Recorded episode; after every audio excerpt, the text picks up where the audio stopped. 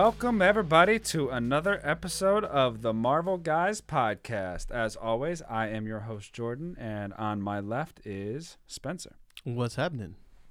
What's happening is we have reached the finals of our Marvel Madness Marvel movie bracket, whatever you want to call it. Uh, we have come to the conclusion that the Marvel Guys community declares Mm-hmm. Avengers Endgame and Avengers Infinity War as the top two movies of the MCU so far. And next we have a battle between Kentucky and Duke, basically. These are the two Yeah. teams and the two movies that I expected to reach the finals. And both of us expected to reach the finals. Mm-hmm. In f- as far as numbers go, Infinity War beat the Avengers 58% to 42%. That was fairly close. Um, the Avengers getting a lot of respect there. Avengers Endgame, uh, you know, Thor Ragnarok didn't get stomped. It was respectable, but Endgame won 72% to 28%. So Thor and company made quite a nice run uh, through the bracket, but they fall short because Endgame kind of just you know put their foot on the gas, and now we have a battle between Infinity War and Endgame as we thought. So, so I guess my thing is if like we're taking these the final four, and we're making them like basically like a representative representative of like who they would be in college basketball. I think, like you said, Infinity War Endgame. It's like Kentucky Duke. Who's Thor? Because Thor kind of slipped like- in there. Kind of, they slipped in there. I don't know. Thor would be some kind of like high mid major. Loyola, like a Loyola type. No, not that low. They'd be more like a, a mid two thousands Butler. A, Yeah, like a Gonzaga Um, maybe. Not quite that, because Gonzaga would be a little little higher, but. Mhm. there in theory thor ragnarok is the darling uh, the darling of the fans Mhm. that probably you know wouldn't have belonged a couple years ago but now that thor has taken such a a leap um, he he kind of belongs in this company so i was pretty excited to see ragnarok get as far as it uh, went and the avengers put up a good fight against infinity war but That we're, one, we're down to the two Titans. So, uh, what were your first thoughts on those two making it? That one was shocking, actually. 58 to 42%. That's incredible. Like the Avengers that's Infinity War. Like Infinity War has always been uh, obviously we don't vote. Like we just leave it up to you guys to vote. But that's kind of yeah, it's kind of whack. But like my favorite to win the entire tournament was Infinity War. And they almost basically almost got like tied or elimed by the Avengers. Like that's Yeah. that's pretty crazy, man. But that's like the first Avengers movie. That's a lot of uh, sentimental value in that movie because I think a lot of people, to be honest, I feel like that's the movie where a lot of people's MCU journey began. Sure. Was the Avengers? It wasn't Iron Man. It was the Avengers. Yeah. I think. And I, I thought Avengers Endgame would win. I picked Infinity War as my personal favorite, um, but I did have Endgame slightly edging out Infinity War. So that was one of two places where we somewhat disagreed in the bracket. So it'll be very interesting to see uh, what happens here. You know, Thor might not have some of the cachet that the Avengers name has, so not totally shocked. Um, I'm a bit surprised that it didn't do as well as I thought it would, but I think Infinity War is going to have a, a strong case here, and I think it'll be a, a very close one, maybe a 55-45. So um, we are going to kind of we already had an episode, and you can find it in the past where we discussed the entire bracket and why we chose what we chose and who we thought would win, all that stuff. So today we're just gonna kind of relive Infinity War and relive Endgame from our point of views and talk about what we liked, what we didn't like. Um, I've got a few different categories here that we're going to discuss, and we'll just see uh, where the chips fall. Yeah, this is kind of like the the the pregame show, like Yeah, before the right. national championship game. this is the, the the preview show. Exactly. I, I guess that makes me like Stephen A. Smith and you Skip Bayless or something. Oh, but don't put that on me, man. I'll be Skip. I love uh, Skip. I, I Skip. You can be Shannon. Then. yes. You be Shannon. I'll be Skip. Gladly. Yes, I'll, I'll gladly be Shannon Sharpe. So, Avengers Endgame, Avengers Infinity War, basically a two-part movie. Um, in their own rights, were full movies by themselves, but one without the other really isn't complete. So, I wanted to talk about some of our favorite aspects of both movies. So, we can Mm. start with Infinity War since chronologically that's the first one. Mm. What were the most uh, standout aspects of Infinity War that you particularly liked?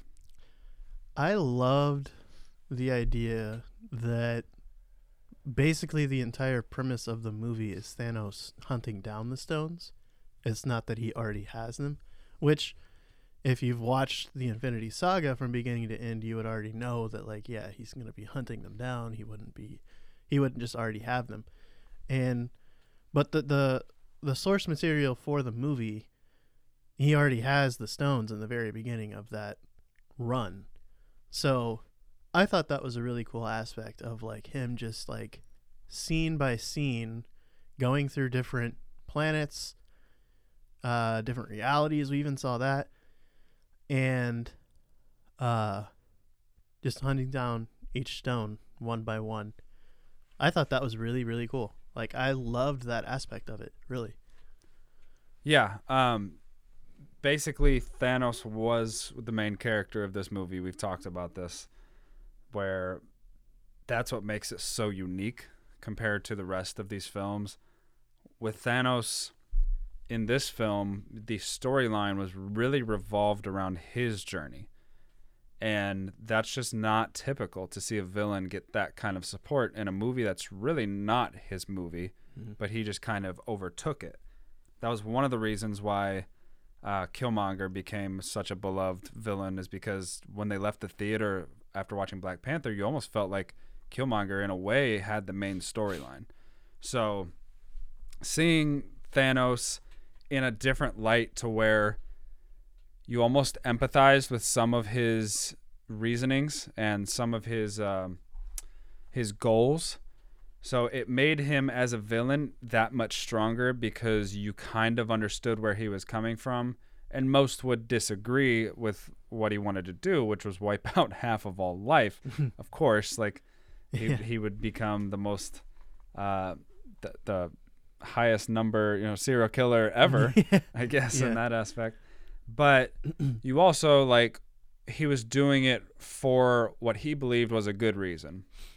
And villains always say they're doing that, but it kind of felt genuine here.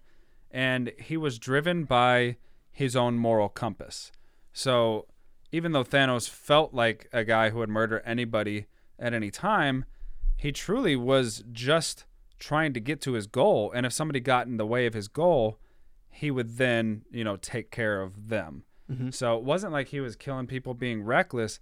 He was trying to reach what he thought was best for humanity and all of, um, not mankind, thing kind, uh, being kind. Oh yeah, right. And anybody who was trying to stop him, he saw as the villain. He saw as somebody uh, that didn't want the the better uh, society for the future. So, just looking at Thanos himself, I think it's no doubt he's the best villain we've ever seen uh, on a, a comic book film, Mhm. and the depth in which they were able to, uh, you know, reach into his history, his past, and his his guiding light, his moral compass. That was what really hit so hard, and that's probably why, um, as you're saying, you know, with with this movie, Thanos being like the main character really, really set the tone here. Yeah, it really did. Um, and I, I loved everything you said there. Like he, uh, I, I'm so glad that they didn't go source material with this movie at all because it would have been really bad. I think. Like I love Infinity Gauntlet, I really do. But like the Thanos side of things is kind of whack because basically the main difference would have been that like instead of him basically saying that I'm going to wipe out half of life in the universe because it's what's best for the universe. Instead of that, you get like, I'm going to wipe out half of life in the universe because I'm just trying to, you know, get some booty. Like that's basically it. He's trying to appease Mistress Death Yeah. and he's trying to win her over and to gain her affection. And that's the whole premise of Infinity Gauntlet. And it drives him into madness, basically, which is fine. But like this version of Thanos, is, to me, is like way better. Like, because he is driven in that regard of, you know what? No one else is going to do it. I have to because I've already done this and that's the coolest part of his backstory is him doing the exact same thing on titan and then titan kind of perseveres through the loss obviously. And yeah like half of the planet completely gone. But you look at it now and it's doing way better. And in in a weird way like you know if you could see the future right? If you were to take that same Titan where Thanos doesn't wipe out half of the life there, what happens to that planet? Probably, you know, implodes upon itself Mm-hmm. and, you know, civilizations collapse and the whole world is plunged into chaos, which is similar to probably what would have happened on Earth, you know? Because now you look at what's going on. I mean, to tie it in, look at what we saw in Falcon and Winter Soldier. Mm-hmm. Look at how much better things actually kind of were going in that direction after the snap. Like refugees weren't treated like, you know, garbage basically. You know, people started to appreciate their fellow man and like actually caring for each other, having open borders, having uh, resources available to everybody. And then everyone comes back and it's like, well, we're back to where we were. Like, kind of weird. But it kind of proves that Thanos, while while the actions weren't great, obviously, and like what he was doing was horrible, like the repercussions and like the the effect. I mean, it probably would have led to a better better world in a way, for sure. Yeah, and I, I would think, in my personal opinion, after Thanos, which I believe is the top reason to love this movie, uh, the pacing. The pacing of this film was incredible. Mm-hmm. It was, I mean, m- more so than any other movie in this franchise.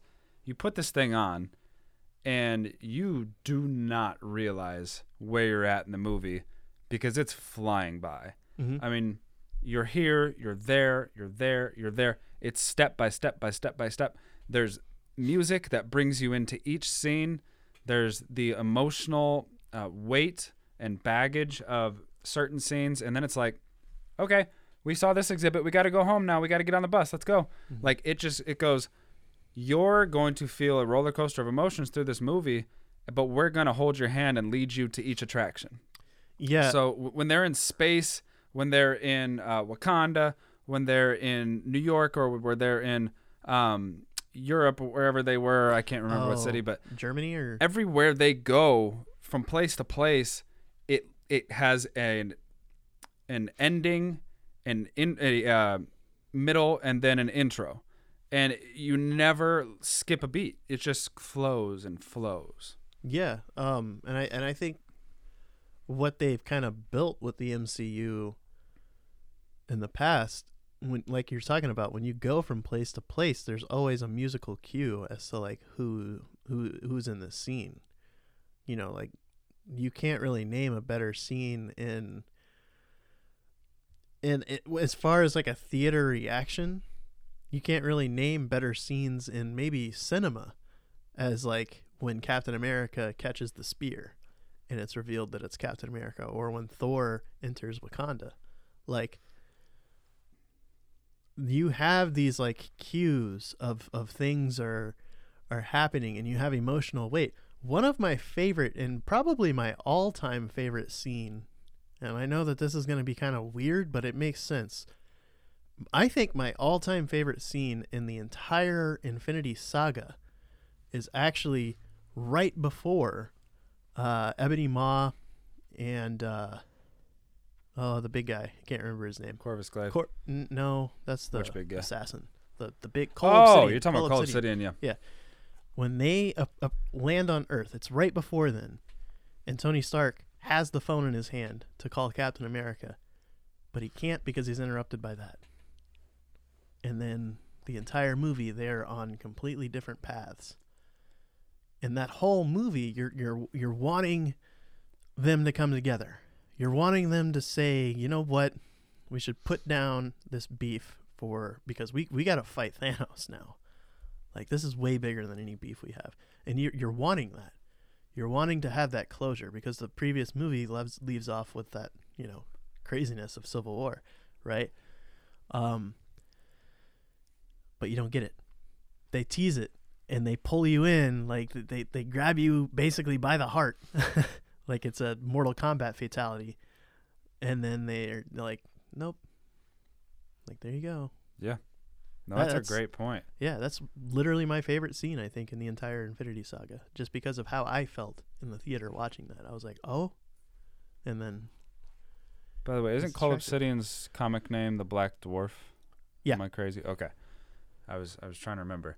Yep. Um Yeah, that's a great point. I've never thought when when I was referencing the pacing, a lot of what I was talking about was just like the flow of how the film goes, but the way they structure who goes where mm-hmm. and the the, the path to try to get to each other eventually in Endgame is really clever. And they gave us a lot of characters facing off against each other that we wanted to see because we got to see um, Doctor Strange with Robert Downey. We got to see Robert Downey against uh, Chris Pratt. I, I'm just like, yeah, I'm all over the whatever. yeah, The, it comes and goes. You know exactly who I'm talking about. I know about. exactly what you're talking Um, and we think we got to do. see Star Lord against Thor. There was a lot of cool like interactions between all these guys, and Captain America just became this like vigilante, Mm. and you know they get introduced to uh, Wakanda, which ultimately sets up Winter Soldier and his whole story. Uh, you know, aiming towards the future in Mhm. Wakanda. So there was a lot of cool ways that they separated these people and then put them with people that would influence the rest of their journey through Marvel. I'm glad that you said something about the vigilante cap because uh y- you know we we both talk about this scene a lot with Iron Man when he like taps the suit and he just like that's one of the coolest Oh, that's so good. so awesome right? The design for Captain America though is so amazing. It's like so subtle but like if you notice like the star that was once on his chest is literally ripped off. Like it's just a, a, a black imprint of what should be the star. Uh and, and i think that they've man like all of those little fine details of these characters they just they put it all together. And like you said i mean when you get to how they put people together on what planets where at what time you know i think we've all kind of seen the youtube videos of like uh, when the snap happens and it's like as it's happening on different places and different times or whatever um, and that's so cool. I love that. But like how they write off how they don't have ant-man or clint barton uh, in infinity war or like how they uh, my favorite part is actually in that regard is who survives. Like the choices of who survives versus who gets dusted is such a complex one like it's such an interesting thing that they chose the people that they chose but it makes sense like all six avengers are they survived they're with different people for different reasons. Like, I love the, you know, and, and you get to that in Endgame, but I love that it's Nebula and Tony Stark that are left on Titan. That's so cool because it's like the two characters that I think kind of needed that the most. Yeah, I guess the the ultimate thing that we're pointing towards is they just they structured this thing really well, Mm-hmm. and they didn't take any shortcuts on how to do this thing. It was it was just really well put together, and the the flow in which um, all the scenes went together made complete sense. Um, which will lead us into were there any particular aspects that you were not a fan of or you didn't uh, buy or maybe took you out of a scene or anything that you can remember that you were just like eh not not my thing Um, not really. Uh, it's really hard to find something to to complain about with Infinity War for me. Uh, the only thing that I can really think of maybe is just that it the fighting there was not much fighting actually. Like it seems like there's a lot of fighting, but when you really put it when you really cut it down and like watch it the movie, like there's really not much fighting in Infinity War. And I felt like uh you know, obviously we get like what is it like the last half of Endgame is basically fighting, so I mean they make up for it perfectly. But like in this one, I, the one thing I think I would have maybe liked to have seen would have been Thanos kind of using the stones a little bit more, um, just a little bit more, and just to showcase their power, because I feel like um, people who come from that comic background you know that like the Infinity Gems and the comics, as they're called, really aren't like the most powerful things in Marvel comics. They're really not. In fact, in in the comics, the cosmic cubes are I would I would put them a little bit higher on that power level than the Infinity Gems. But there's such an interesting choice in the MCU that the the cosmic cubes are basically used like to house like one or two of the stones. Um, so I've always thought that that was an interesting choice. But yeah, I think it it's not really even a complaint. It's just like I would have liked to have had like maybe 10 more minutes of Thanos just using the reality stone by just you know, just to put that out there or like maybe um maybe kind of go into a little bit more detail into the soul stone. I think that people often kind of look at that it, it is really weird how they did how they did the soul stone. It makes complete sense. But the soul stone once again in, in the in the comic narrative and it's not and it's not like to compare the two or whatever but like the soul stone's just a little bit different you know? Like the soul stone is uh it, it's it's adam warlock. Like that's his thing. Uh and you know they kind of once again, you know, you're taking what you have in the in Marvel Studios does this better than I think any studio out there is just taking what you have, the source material that you have and just making the best out of what you can. Because like if I remember right, Adam Warlock actually has like the soul stone like in his head. Just like Vision has the mind stone in his head. Um and then you know the the callbacks to the comics with Hulk, you know, getting thrown through, and whereas in the comic book it was Silver Surfer. Well, they didn't have access to Silver Surfer, so they had that. Um, but yeah, it's as far as complaints go, man. It's there really aren't any. I, it's it's one of those comic book movies that I think is almost perfect. Uh, it, it's tough to say that anything's perfect, but um, I I think that that and the narrative of the Dark Knight, both of those two movies stand out as like top tier, S tier, whatever you want to call it, uh, movies for me. For me, the the biggest thing was um, unnecessary humor early on, because mm. if the if you have aliens invading your planet, I know they're like kind of used to it by now, but once Ruffalo, once Hulk made them aware, hey, we're like probably gonna die here. Like all of our planet is at you know at risk. They were still throwing out a lot of jokes that were funny, but like you want to see a level of seriousness, and that's part of just Marvel is that it's it's family, you know, Mhm. watching. So they have to throw in jokes to keep it lighthearted. In Endgame, honestly, it made more sense to have some jokes thrown in because it was legitimately so sad uh, that you wanted to keep it lighthearted enough that it didn't just become a drama.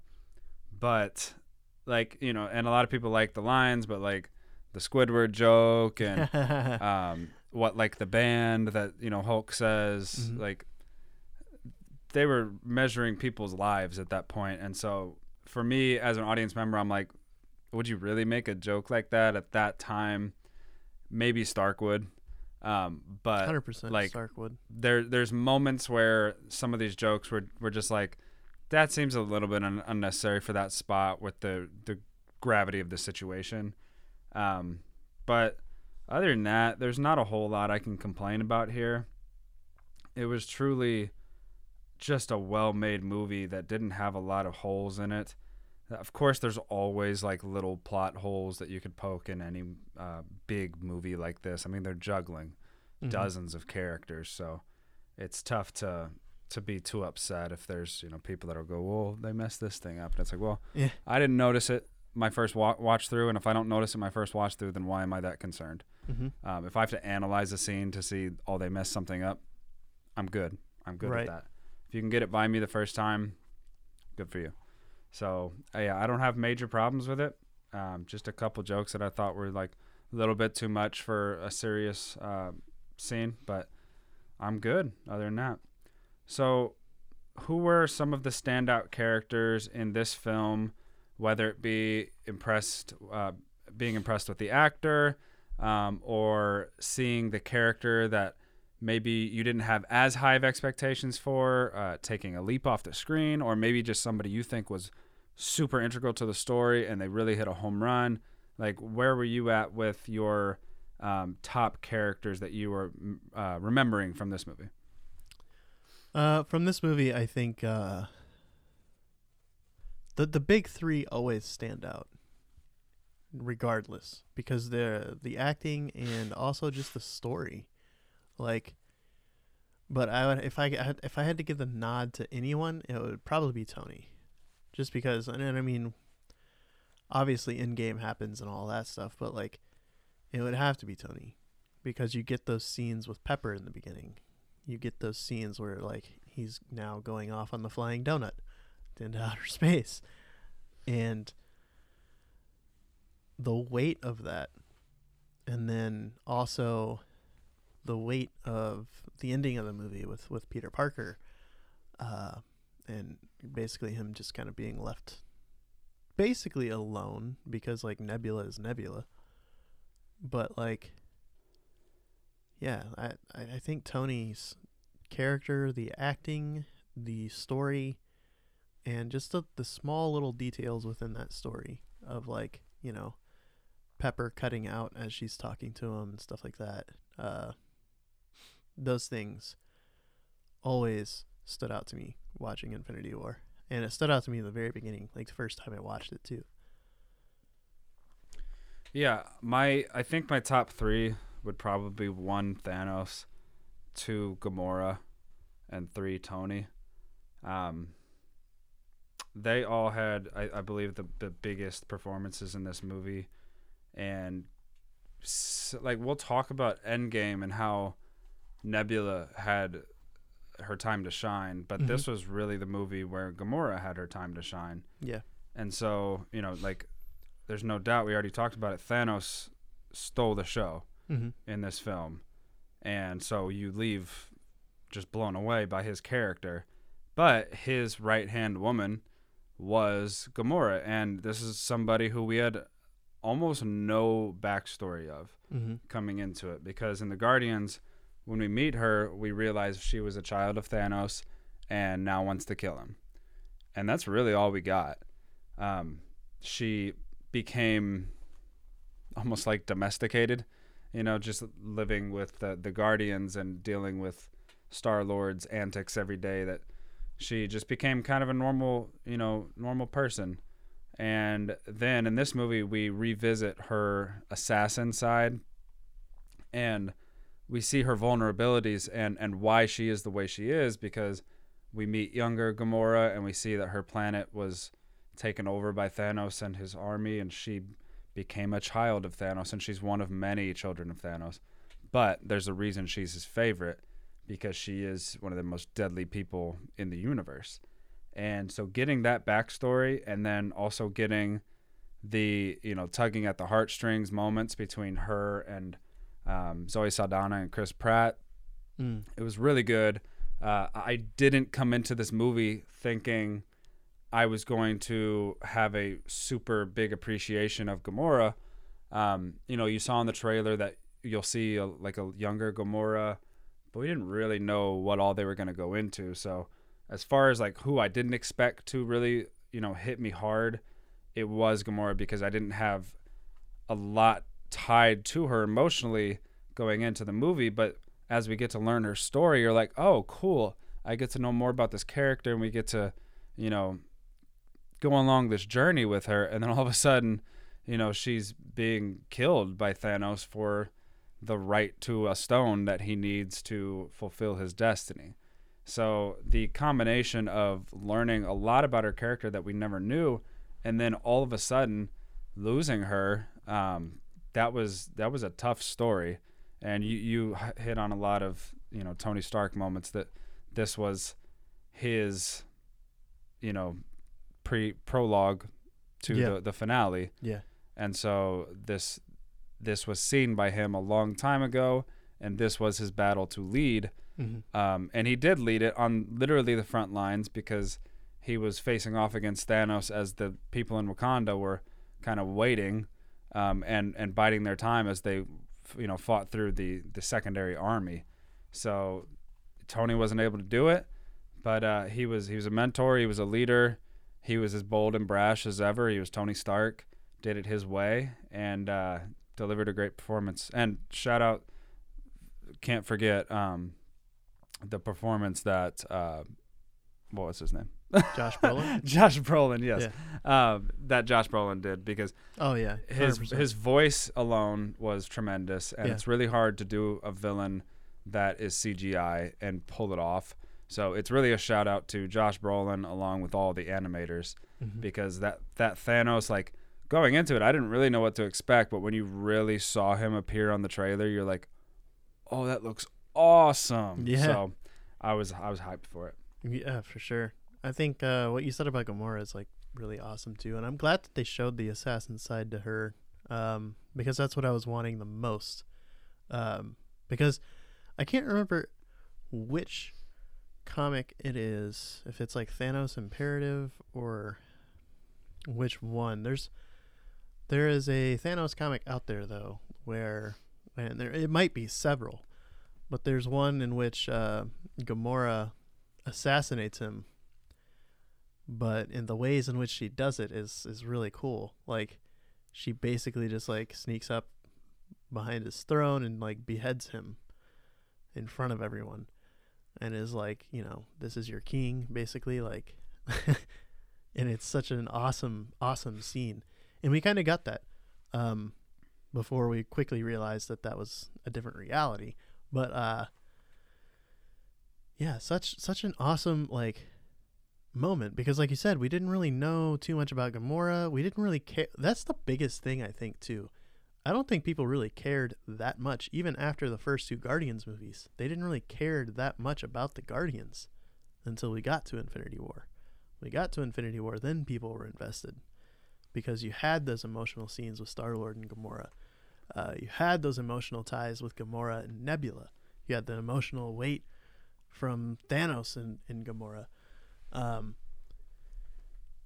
and it's literally, I think, because of that that people really started to like look more into the Guardians and like actually care because let's be real, like how many people gay like cared that Guardians 1 was even coming out back in 2014. Like there weren't that many people invested. Guardians hasn't always been a very successful thing within Marvel Comics either. And but you know, Marvel Studios being Marvel Studios putting together such an amazing cast of people, uh it really helped them like get thrown into that like upper echelon of of people. Now we're all hyped for Guardians 3. You know, p- purely based off these last two movies featuring them. That's amazing.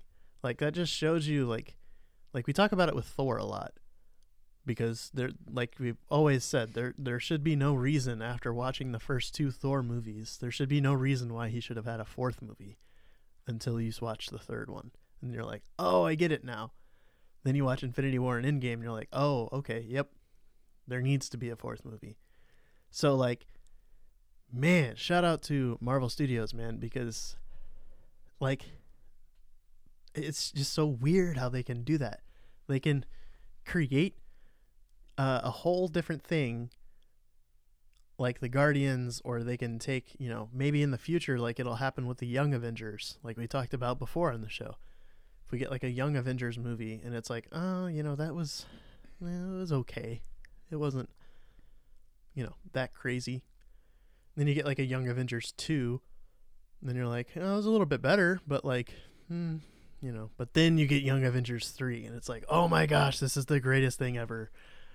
and so, like, the way that they are just able to build these things up into something bigger, um, I, I love it.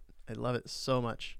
Um, and, and that's one of those things that I always kind of took away from Infinity War as well, was just uh, the impact that the movie made with different characters and, and different people. Like, um, you know, one of the biggest ones, Black Panther, being dusted after literally his movie came out two months before. you know, that's Yeah. that's one of the craziest moments ever. I can't tell you how many people were in my DMs like, "Yo, what the heck, man? I just watched Black Panther. Now he's gone. Like what?" and I'm like, you know, chill. You know, it's, it's Marvel. They're they're gonna there, there's ways around this. They're they're gonna make it right, and here we are. So we talked about characters that stood out to us. Um, but when you were watching this or when you left the theater, who was your favorite character? Who was the one you were drawn to the most throughout the Infinity War? My like, like in like a relatability or like in a Just who you liked the most. Because mine's completely different from who I appreciated the most. um, man, ah, that's really tough, man. I can pick mine quite easily. I think mine would be, and it's purely we talked about this before. It's purely based through uh, relatability, but it would be Thor. But I would say a close second would actually be Star Lord. Star Lord would be a close second. well, you're gonna tell me why? Um, well, well, Thor. Obviously, we, we've we've talked about this enough to know like the relatability that that like I personally have with that character Sure. uh, and what he's been through in the entire run through the MCU, I can I can just relate to it and um also to see him you know grow from it was like really uh inspiring, I guess, or uh something along those lines like kind of made me feel like, you know, uh better about life in a way. Um, and then with Star Lord, the reason I kind of really got into the Star Lord character even more was just because of people hating on him, honestly. like, how many times did you see the posts that people were making of, like, oh, Star Lord's to blame for the, the happening of uh, Infinity War, they were so close to taking the gauntlet off and stuff like that. But like, dude, you kind of have to realize like he just lost the one person in the entire universe that could have one understood him, and two, like, just love in general. Like, Thanos loves Gamora, but the way that Star Lord loves Gamora obviously is like in a drastically different way because Star Lord would never. Star Lord would. There's no ultimate goal in place where Star Lord would want to harm Gamora in the slightest bit, like because he actually loves her. With Thanos, it's like I love myself and I love basically all other things than you. So you're just basically, I love you, but you're basically like a tool to my ultimate goal.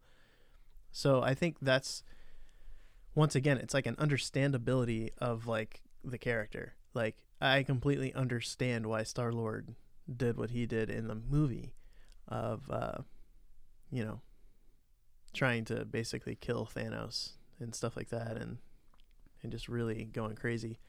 Um, because it's tough, man. That's a that's a tough scene. That's a very tough scene. For me, it was like finally we get Captain America that we've been waiting for this entire time. Um, he goes from you know the good old boy that follows orders and mm. um, does everything that he's told for America. I'm Captain America, you know, in the first movie, and then in the second movie, he's completely distracted by his former best friend and he wants to help him and that's his complete focus and he kind of shuts everything else out. And at the end of civil war his distrust for the government makes him kind of go on the run. And so when we meet him in infinity war he is the i don't trust anybody but myself and my left hand you know like nobody's going to mess with with captain america in the way that he is now uh, as far as Infinity War goes. Like he was he was a G. Like he caught the spirit. And he's like, we're here to party. You know, I got Falcon with me. I got Black Widow. Um, seeing his evolution, I think a lot of people were just like, that's the Captain America that I want to see. Mm-hmm. Um, the transformation physically and the the story that went into it and all the all the effort into making him that Captain America, all the movies that he had to go through to get to that point, it was really cool for me to finally see that moment where we get, you know, vigilante, uh, anti-government.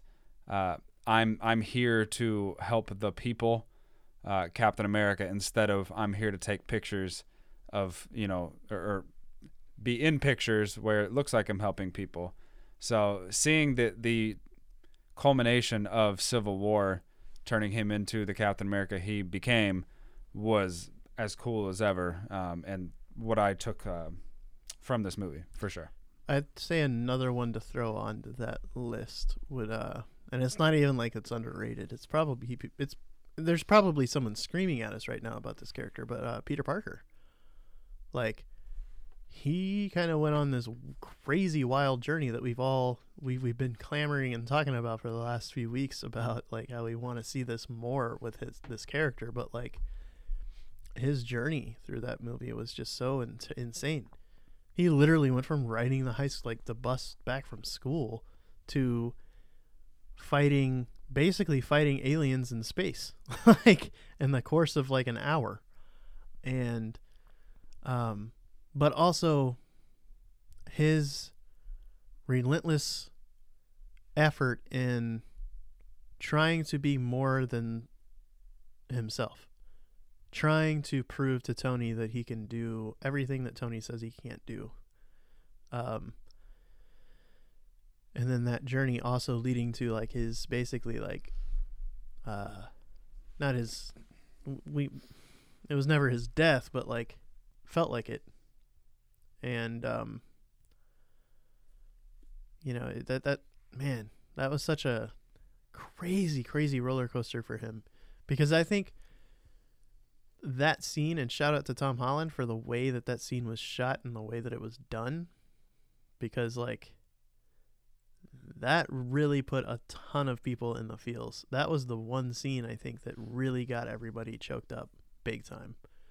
Like there were a lot of people that were you know, kind of sad when the Winter Soldier gets dusted, but it didn't hit as hard or hit as like like hit so close to the heart as it does when you have that whole like Tom Holland staggering, like I don't feel so good, and then you know him saying I'm sorry, which ties into the previous Spider-Man movie where like Tony's like don't ever tell me you're sorry again, stuff like that. Like that man, it just hits so hard.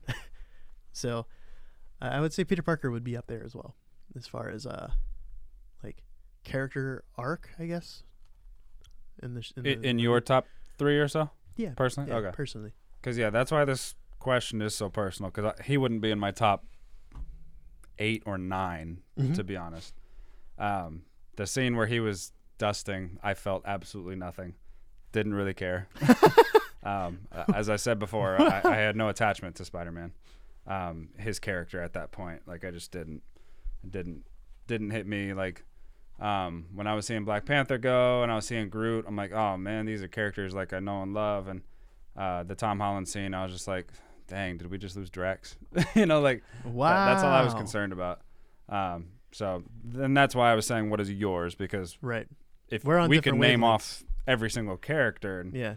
you know their journeys, but Groot's me, was tough too. personally, um, the the Captain America that we got to see was the journey that I had been kind of hoping for because Yeah. it I didn't I didn't like early Captain America like I liked the movies but I didn't really like him Like the that character. much Right. Right. um, so it was cool to see him come around and uh, it took quite a while so like like I said with Spider-Man and every other character their journeys will take time and, and the characters they're going to become hopefully are not the characters we see in the first movie Mhm.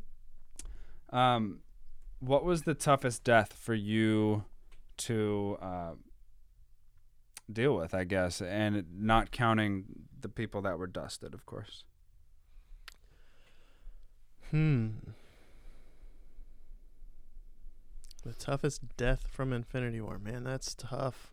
There's a lot of a, a lot of really awesome characters that get like dusted or, or die. Um I would say Hmm. I would actually say Gamora's was was the toughest. Her death really truly was the toughest one because you finally got that like you said earlier you finally got that like backstory for her uh, and you finally see this character really fleshed out and you know you have those th- that that tension scene right before she dies and she says something like you know i can't remember the exact line but she says something like this isn't love. Or she like you know at first begins to laugh because she's like you love nothing. You know um that's it's just so hard because she had been through so much to that point and had also come so close to her goal of killing him that it just man that that was so tough to see her to see her go and the, and the way that it was done too man. Like he just like chucks her. Like he had like he sheds a tear which adds even more to that scene i think than people realize too. But like man it just because that's the one that's the to me that's the one death where i was like you know we talking about speculation for Endgame right we were talking about okay well i personally i felt like time travel was going to be a thing about like the, the quantum realm i felt like all of those aspects were going to be used in Endgame. But I was also like, man, like Gamora like really died. Like she was the one character that like really died, you know? Uh well, you know, Vision he dies as well, but like that one didn't hit to me as hard. It probably would now, but like like going back and watching it, it probably hit a little harder. But um once again, that's a character that wasn't really fully fleshed out uh, the Scarlet Witch, that is, um, at that point. Um, so yeah, like Gamora easily for me is the one.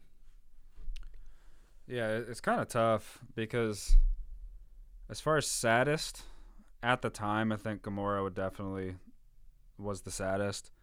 Um, the the toughest, like if I just use the word toughest, it might have been Loki because it's so fast. like he dies right away, and you're just like, what did I just get myself into? You know, and and Heimdall dies like in the same scene, so you're like, Yeah. these are two guys we've had forever, like since 2010 or 11, whenever the yeah. first Thor came out. So in the first scene of the movie, you lose two really well liked characters from the entire series immediately. Mm-hmm. And like there's no tricks, there's no you know, mirrors, like they're gone. Mm-hmm. And you were like, okay, what now? You know, and, and it's kind of like in the comics that you've you've mentioned, like they just kill a bunch of the characters right away to kind of show the seriousness. Mm-hmm. Like that was their way of saying, hey, he's not messing around here. Like yeah. there's real death coming. Um, retroactively, which considering in the scene they used the time stone, it's almost uh, almost like you should use retroactive. Uh, Vision's death definitely now hits the hardest. Yeah, for sure. It's knowing what Scarlet was going through, Yeah. and at the time, even it was a close second because, like, her fighting off Thanos with one hand, and then having to destroy the one thing that she loves to Yeah. save everybody. It was a tough scene, and then for him to reverse time and then kill him again anyway Right in front of not even softly. He didn't die by her hands gently. It was just a you know Yeet. rip it out and throw you. Um, I, I would say at the time the saddest was definitely Gamora's, but the one that just like blew me away was like, oh my god, we just lost Loki. Yeah. like, and we didn't even have time to react to it because it was just like, okay, he's dead. Uh, Heimdall's dead. Hulk's going back to Earth. Um, there's Tony Stark and, and Doctor Strange, and then you're like, what what are we doing here? Like I said at the pace, you had no time to like Process. cry. And the same thing with Gamora. It was on to the next scene. Like Yeah. they did, didn't even address it. They were just like, that's just how this movie's going. Mm-hmm. So it was it was really interesting because there was four probably main characters here that uh, died and and three main I guess one subsidiary but um, Idris Elba's dope so Yeah. I love yeah. Elba um, losing him sucked but he used his last breath you know to send Hulk back and ultimately he's as important as the rat that you know brought back absolutely. Ant-Man so Absolutely. um, Idris Elba and the rat the the true The- heroes true of heroes the Infinity of the Saga MCU. um, so yeah, I, I agree. Gamora was really tough when when Star Lord pulled the trigger and bubbles came out. Um, I was surprised how many people thought it was a bubble gun. Like people were just like, "Oh, it was just like a, a bubble gun." It's like, no, No, it was No, Thanos it that was turned the real gun into a bubble gun. Yeah. Um, but yeah, that was that was a tough one. Didn't So he turn something into um, like butterflies, too? yeah, Something like that. um, with Doctor Strange, I think Yeah, that's right. That's right. he uh, like a- undid as like strings or you Yeah. know, ropes. Um, so moving into Endgame, we're going to cover basically the same topics here. Uh, your favorite parts of Endgame. What did you Mm. love? What tugged at your heartstrings? What was what was the best thing that you remember when you left? You were like, oh man, that was great. Hmm. From a comical standpoint, uh, my favorite thing leaving the theater was like kind of knowing that I was kind of right. I remember uh, speculating with a bunch of people that I was in college with at the time that uh, I I kept telling them, I was like, yo, like, I, I know there's memes of this right now, but Ant Man is the most crucial thing to the entire movie. Like, he's the most crucial character to this movie because of the quantum realm. And everybody laughed at me, man. They were like, nah, like, there's no shot. No shot is he, like, the most, you know, the, the, the, the character that's going to basically save. And I was like, nah, well, you'll see. And then Endgame happens, and lo and behold, it's because of Scott Lang and quantum realm that we're even able to have time travel to go back to do all of this stuff, right? So, from that perspective, that was one of the coolest feelings I had. Um, I mean, it's similar to like when we do this, like when we do the podcast and we get stuff that we're like, oh man, like we we we actually did like pretty good at like, you know, predicting things or like uh keeping that like level of expectation, you know, in a in a manner that's like doable for the MCU. Um but from a more like uh I guess reality based, pun intended, um, perspective, I would say like the, just the whole journey, every character's journey through the whole movie. Like once again, just like with Infinity War, the the, the pacing, but also the way in which they detailed the story through each character reiterating things from the past movies, but also showing how that makes them who they are. Like giving us that like reflection phase for each character. Um, with Tony Stark and Pepper Potts, with Steve Rogers and like trying to learn how to go on without Peggy and like just go on in general. Um, with the Black Widow character and losing family basically and you still have some there and, and you know like what to what to what to think of all this what to make of all this with the ronin character and like what he went through with it the the story of hulk and how he merged both of himself like hit the you know bruce banner side and the hulk side and, and merging those two together. Like and what that took away from him, but also what that gave him. You know, like they they did such an awesome job of just tying in any kind of loose end to a story, but also giving you that sense of a finale. You know, like this was absolutely like the final movie for them, and it hit, man. Like you could tell from their like solo scenes in the movie that like wow, like it's it's all basically coming to an end here. Yeah, um basically my my biggest thing was them tying up all the storylines. Uh I didn't know how they were going to do it. I mean, I assumed time travel would be at play um, for the general storyline, but like how are you going to give all these people their their fairy tale endings or or what kind of endings are you going to give them um, to give cap the the dance which like when we reverse course and watch back all these different little clues and things it's quite incredible. Mm-hmm. um, when samuel jackson's you know nick fury is in cap's apartment the song that's at the end of Endgame is playing back in Winter Soldier. Yeah. Um, all these little things like that went into these stories was really incredible. And seeing it the first time, you're just trying to keep up with the story, and then uh, you can't really breathe. You're just like nervous, and you're not sure what's gonna happen. And then you watch it a second time, and you're like still very emotional and processing a lot of things, but you get to look for some of the more the, the smaller things and just the appreciation that went into each main character's story, um, especially Thor, Captain America, and Iron Man, seeing their journeys from point A to point I, or wherever they were at at that point in time. Mm-hmm. It was really incredible.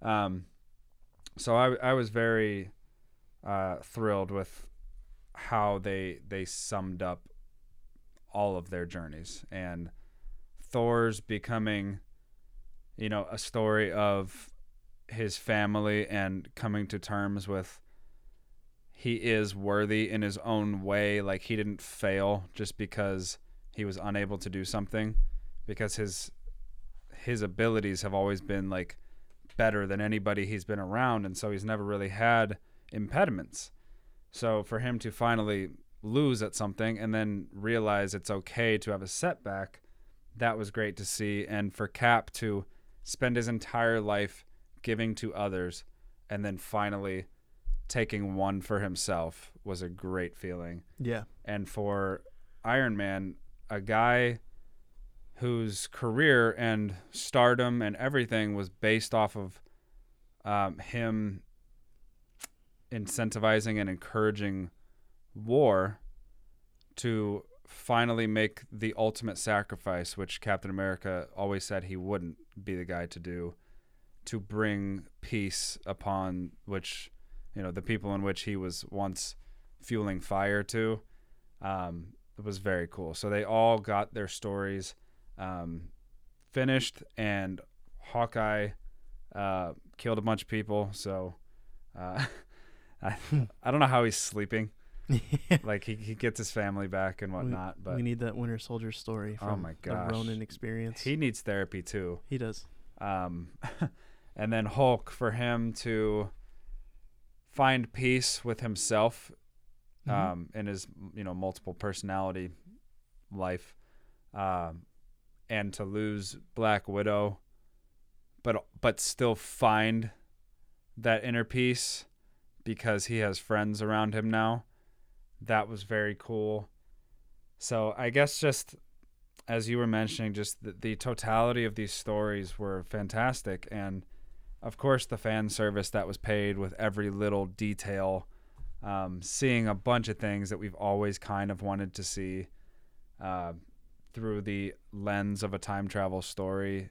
I thought it was really well done, and it just it gave me a lot of good feelings that some movies aren't able to give you because they're too focused on specific things to advance the storyline. But this one was about paying it back to all the fans that have stayed throughout the entire journey.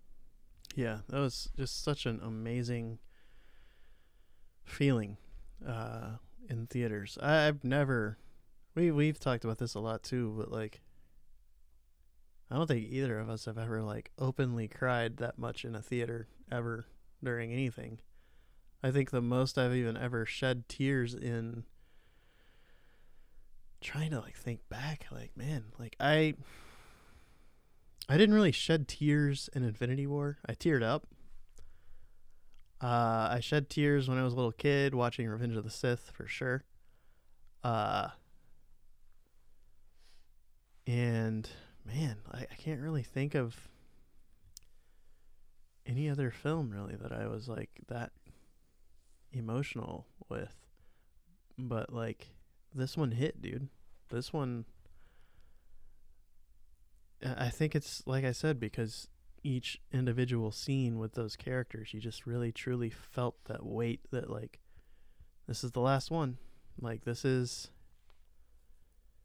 this is the culmination of, you know, the 10-year journey that we've been on as fans. Uh watching these characters grow and and how we've attached ourselves to to different characters and what I think is so beautiful about the whole thing is that you have these different people that can relate to different characters.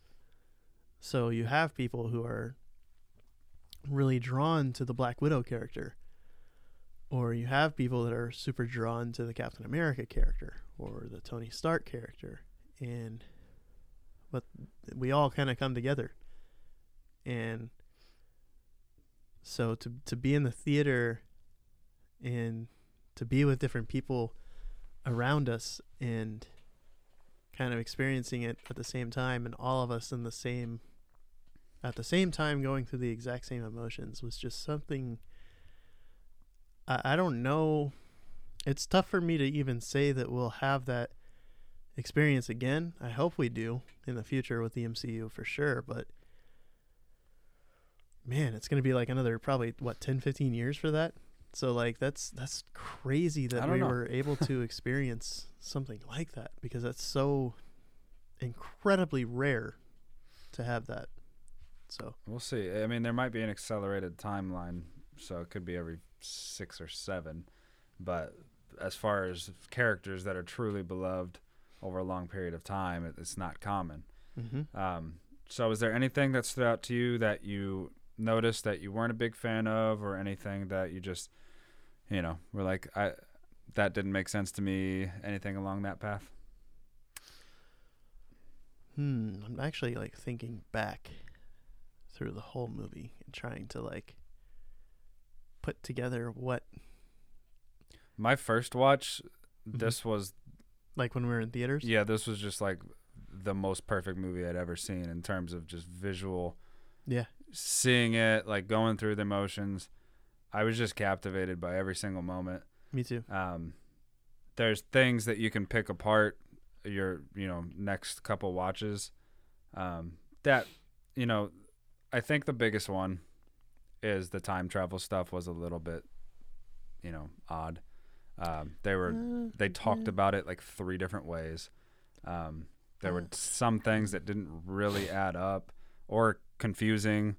Um, even the directors and the writers disagreed with how things actually were happening.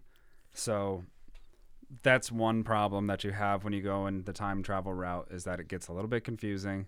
Yeah. But if you can suspend your disbelief that they're superheroes, I guess you can suspend your disbelief that they can time travel. So I didn't have a major issue with it, but if there was any problem that I had personally, it was just like the time travel was a little bit wild, and the fact that Tony Stark was able to solve time travel in about a day and a half, um, Yeah. maybe not even that much. Yeah. It's like That's that's a little bit much, right? that. That was my. Like only, he could have done this all this time. Right. That was my only complaint with with the movie. Really, is that Tony Stark just solves this whole time travel riddle like like it's nothing. Like he was literally just doing a crossword puzzle, and oh, there, we have it. It's in the shape of a Mobius strip, and that's there's time travel. like I know he's intelligent, and he's like the most in one of the probably what top three, top five in the comic books. Well, maybe top five or six in terms of intelligence for sure. And at the time in the MCU, he's probably the most intelligent person there. Um, so I mean, it kind of makes sense, but like, man, that's one day. Like, pretty it, fast. like not even one day.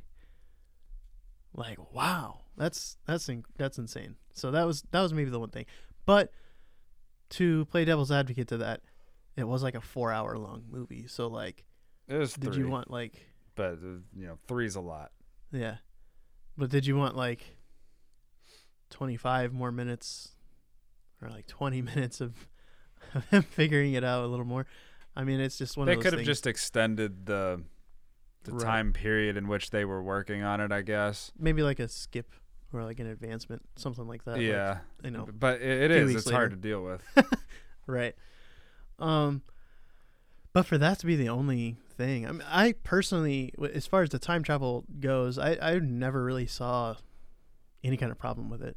Um, even with the writers and everybody kind of disagreeing on it, because I I looked at it the way I look at time travel, and from what I've seen in Marvel Comics and the history of Marvel Comics and how time travel works, and just applied that, and was like, you know what, like. I don't really care what anyone else says. this is a precedent set of like what time travel really w- would be if if we were able to time travel. Um, so I just was like, you know, yeah, just accepting it for what it is.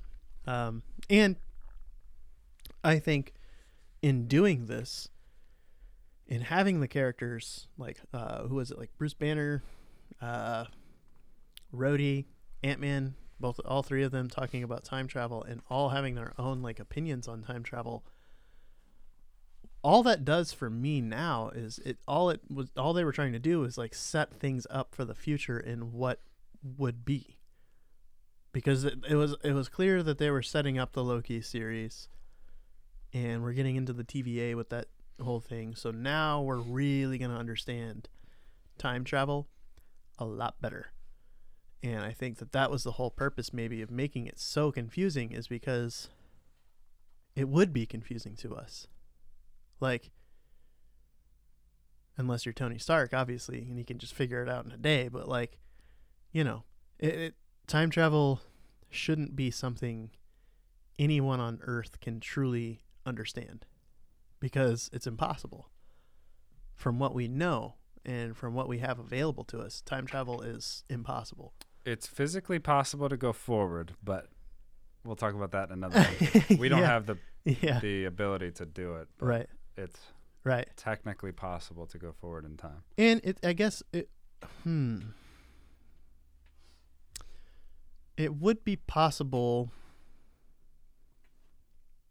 That's a little bit of a different thing. It would also be possible to be in different places at the same like time simultaneously. It would be possible for that. So I guess time travel truly isn't too far off if you really really sat and thought about it. Like depending on how much time humanity has left on Earth, which is a whole other discussion, maybe time travel can become a thing in humankind's time on Earth. I mean, it's it just depends on how much time we do have. But yeah. I'll give them credit for this. They presented time travel in a way we've never seen before in cinema. Yeah. Um, so brand new time travel idea. Uh, that takes a lot of courage because almost everybody assumes that Back to the Future's time travel is time travel. Um, and since it's not really real, there's really no precedent for it. So why wouldn't you just make up your own? And they addressed the fact that I mean, they spent like four minutes trying to teach us their version of time travel, but it was really confusing because the way they did it, it was in a jokey way mm-hmm. because they made it so complicated that we were supposed to em- empathize with like Rhodey or whoever it was that was getting like confused by the time travel speeches from Banner and Stark, and so it was a little bit too smart for for the general audience. But you know, it is what it is. Man, I don't know. I think if you took what Banner says right off the right off the get go, it, it's not too Which one? complicated. Where he just says basically like, if you go to the past, That's too complicated. if you go to the past, your new future, what is it like? Your new future, or your your future is not your actual future anymore. Like it's where you're at. It was like three future. sentences that was So like, all jumbled up and was said as a joke. yeah, So it was really hard to follow. Like if if I wrote it down and then spent a couple minutes analyzing it, I probably would have been able to put it together. But the way they presented it was just really fast, and it was a Mm-hmm. joke towards Cheadle's character, yeah, um, trying to understand it. It was like Banner going, "How are you this stupid? You don't understand this incredibly complex thing." which is a total So, Bruce Banner. you know, but you know, nonetheless, um, who are your standout characters? Ooh, standout characters. Hmm, it'd be tough to not pick one of the big three again. I can tell you that. But standout characters for this, we got kind of like a new and like different Thanos. I I always loved this Thanos a little bit more than I loved the Infinity War Thanos. Uh, so that would be one for sure. Um. And I think, hmm, man, that's tough because there's so many. Like, there's so many like awesome moments and I awesome mean, in things this one, like um, Thor would vault to number one for me. Thor. Yeah, Thor would probably be. I, I think he would be number one for me as well, but uh, I would say Thanos and uh, hmm, Thanos and Tony Stark would be two and three, like two A, two B, See, Thanos wouldn't be anywhere near my top five in this one. because it is a different Thanos. He's more like blood hungry, bloodlust Thanos than we've seen. And it's because it's the old Thanos. And he knows that he won. Like that's that's pretty sick. Like I like that a lot. And uh I don't know, it's it seemed like and, and we we talked about this too before and like Thanos is so powerful just by himself without the Infinity Gauntlet. Like without the Infinity Gauntlet, he destroyed the Hulk. Like he made the Hulk like rethink the entire situation between him and Bruce Banner. Like the Hulk didn't want to be the Hulk anymore after getting beat down. And that was just Thanos. Like I know he had the Infinity Gauntlet on, but there was no scene in that moment in which like he was using one of the stones. He could have, and he probably would have killed the Hulk. But like nah. Like Thanos just by himself was so powerful. Um still not as powerful to me, I think, as like a comic version of Thanos without an Infinity Gauntlet or whatever, but that's a whole different thing. But like to see him in that way, I was like, wow, man, like this is like it's serious, man. Like like it's about to go down. Like it's about to get real. Like just for like the sake of it, like in the scene in which like Captain America is like by himself, I was fully anticipating Thanos to just like kill him, like right there. Like I thought that was it for Cap. Like because what's so crazy about this movie, we were talking about the pacing of Infinity War. For me, I don't know about you. For me, I almost forgot in the scene in which like they're fighting Thanos and all that. I almost forgot that Hulk even snapped and brought everybody back. Like, and I think that that was obviously the purpose of the directors to do that. But like, I completely forgot that he even snapped and brought everyone back. So when Cap's like walking up by himself, I was like, oh, well, Cap's dead. like, that's it. Goodbye, folks. so, um, yeah, man, Thanos to me was like a different. I, I liked that version of Thanos quite a bit. I mean, I thought he was cool, but I just didn't see like he didn't have that much screen time. No. Um, and he wasn't talking much even when he did. Like he was just kind of brooding, you know, giving out orders, and uh, there wasn't a whole lot to him. Um, and we got so much depth of character in the previous movie that we didn't need it. Mm-mm. So I, I thought it was cool. I thought he was much more intimidating and he was more powerful for sure. Um, as far as you know, one on one to one, if he were to get the stones, he would have been ruthless, and he no longer wanted to um, save the planet. He wanted to destroy the planet. Mm-hmm. So it was a different, and that's probably why he failed because his intentions became uh, unpure and he was susceptible to uh, anger rather than being driven towards his goal. Right. Um, He's acting on emotion. yeah, completely. And so, yeah, I just I didn't see that much from him in the movie, but Thor, his character, really kind of finished its true journey. Yeah. Like Captain America, he continued the journey we we saw him to be on, which was his empathy, helping people, becoming a counselor, a therapist, whatever you want to call it, um, leading people in every way he's presented, Mhm. whether it's the you know military or um, you know just on the streets as a, a fighter, you know directing traffic to leading people through a mental health uh, crisis. So we saw Captain America just continue to be who he was. Tony Stark, I mean, if there was one guy that stole the show, it would have been Robert Downey Jr.'s Tony Stark One million percent. because the I mean, how could he not? Um, Thor, the number one thing for Thor with me here is that it wasn't just what he did in this movie, which he did incredible acting, Chris Hemsworth, um, both in Infinity War and Endgame, but it was just the totality of everything that we've seen from him mm-hmm. and his journey from a, a boring, you know, really strong guy that didn't have a lot of depth to his character to becoming one of the most important Avengers um, beyond just his physical st- uh, strength.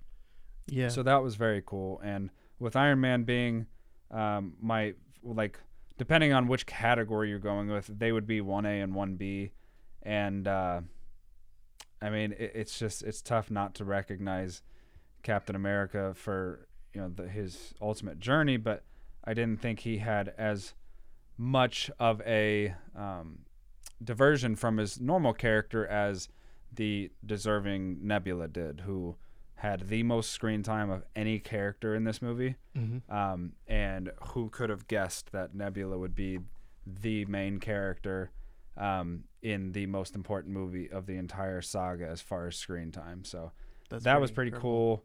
There's Yeah. some great acting. Um, she's a really tough character to pin down because she's just she's very complicated. She's the ugly duckling. She's the the less like sister um, or daughter. Uh, she doesn't fit in anywhere. She's not really a you know a complete good guy. She's not a bad guy, but she has a good heart. Mhm. Um, so it was really cool to see that character go from like I don't care about that character at all to okay, we see the soft side with Tony, and then she's like, okay, I'm all in. I'm stopping that murderous thug that was my father. She was the character to me that like I had zero expectations. I had a well, I wouldn't say zero expectations. I had a little bit of an expectation for her, but like she was the character to me that like I don't know, man. She really came into her own to me. Like from an underrated perspective. Like if we're going who like stole the show or like who was the most important story character I think obviously the big three would be the top three, and you could put them in any order that you want: Iron Man, Captain America, Thor, Thor, Iron Man, Captain America. Like you could do whatever you want. It's those three, for sure. But Nebula is that underrated character that really, really, really like stole everything from like the, the from Endgame because you really felt something for her because she is basically a tortured soul. She's not she's not used like the best scene to showcase her being this tortured soul is actually one of her first scenes in the entire movie with her and Tony playing like the the field goal thing, Finger football. finger football. I've never even known what to call that. I just you know, Oh, field goals. We used to play it at, All at the time. Junior high, we had a league. Yeah. it's crazy. Uh, but yeah, and when she actually wins, and he's like, "Oh, you've won," like it's nothing big to him. It's just like, "Oh, you won." She's like, "I won." Like, what does that even mean? Because she's literally never won at anything in her life, because she's just been this tortured, beat down. Uh, yeah, tortured, beat down soul, and everything's just been stripped from her and you really felt something with her character. And then the past version of her too you really felt something with that too because once again she's never wanted anything. She's never been treated with affection or anything like that. She's only done things to appease Thanos. She's only done things to appease others. And it's never enough. And so for her to finally be able to bring you know, past Thanos to the future and maybe help him succeed again. Uh it, was a big deal, it was a big moment for that character because it's like it seems like she's finally winning. It seems like she's finally doing something that's you know, she'll be loved for. So you really I think you feel a lot from the Nebula character and it's so underrated, I think because we are thinking more about the Avengers than we are Nebula. Mm-hmm. It's it's almost in the same regard of Gamora in Infinity War. More people are drawn to the Captain America storyline or the Thor storyline than they would be Gamora, even though Gamora is, is probably the most crucial. So She Yeah. was the link. Yep. And coincidentally, Gamora being the link to Thanos in Infinity War, with Nebula being the link to Thanos and Endgame with the radio frequencies and whatnot that they Mhm. were using. Um, a cool way to give two characters who didn't have a lot of screen time before that um, very important roles yeah, without having to give them, without being heavy-handed. yeah, like Right, not turning them into something they don't need to be. right. So, um, when you left the theater, this character was on your brain. What was the one that was like, oh my gosh, yep, that's that's the guy, that's the girl. Like, what was what was going on in Spencer's brain?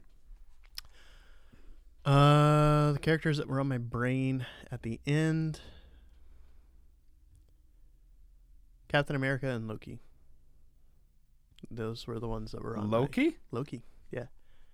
Because I felt like those were the two most uh, those were the two biggest scenes of the entire film because of the implications leading forward. Because we all looked at this as a finale.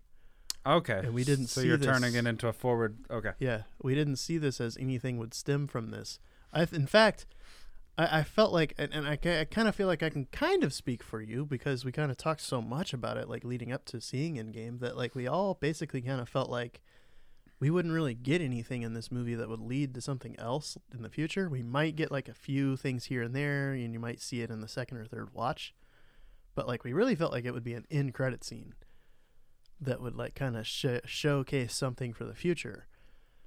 So to me, Loki and Captain America were on my brain because those were like the the the most to me the most important scenes in the movie because those were the only ones really that to me truly affected something drastically in the future for the MCU.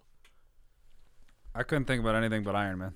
so Yeah, true. Um, like, if you asked me after that movie, what's your favorite character? Like Iron Man.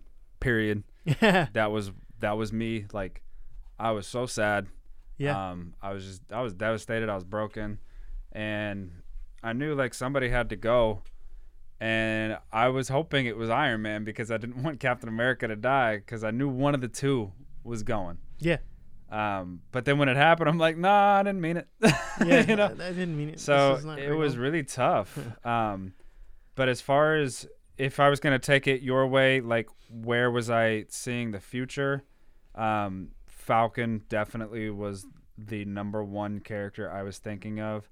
Um, but also like the one scene I couldn't get out of my head was Scarlet Witch almost defeating Thanos single handedly. Oh yeah, I was like, yeah, whoa. You know, and Also- also Captain Marvel yeah. like Captain Marvel going toe to toe, getting Right. outsmarted by Thanos, but, the like, power toe to toe, right? was pretty impressive. So, um, I was very happy that they didn't use Captain Marvel much at all because she didn't belong in that story. She was And- too big, too powerful. Yeah. That's not your fight.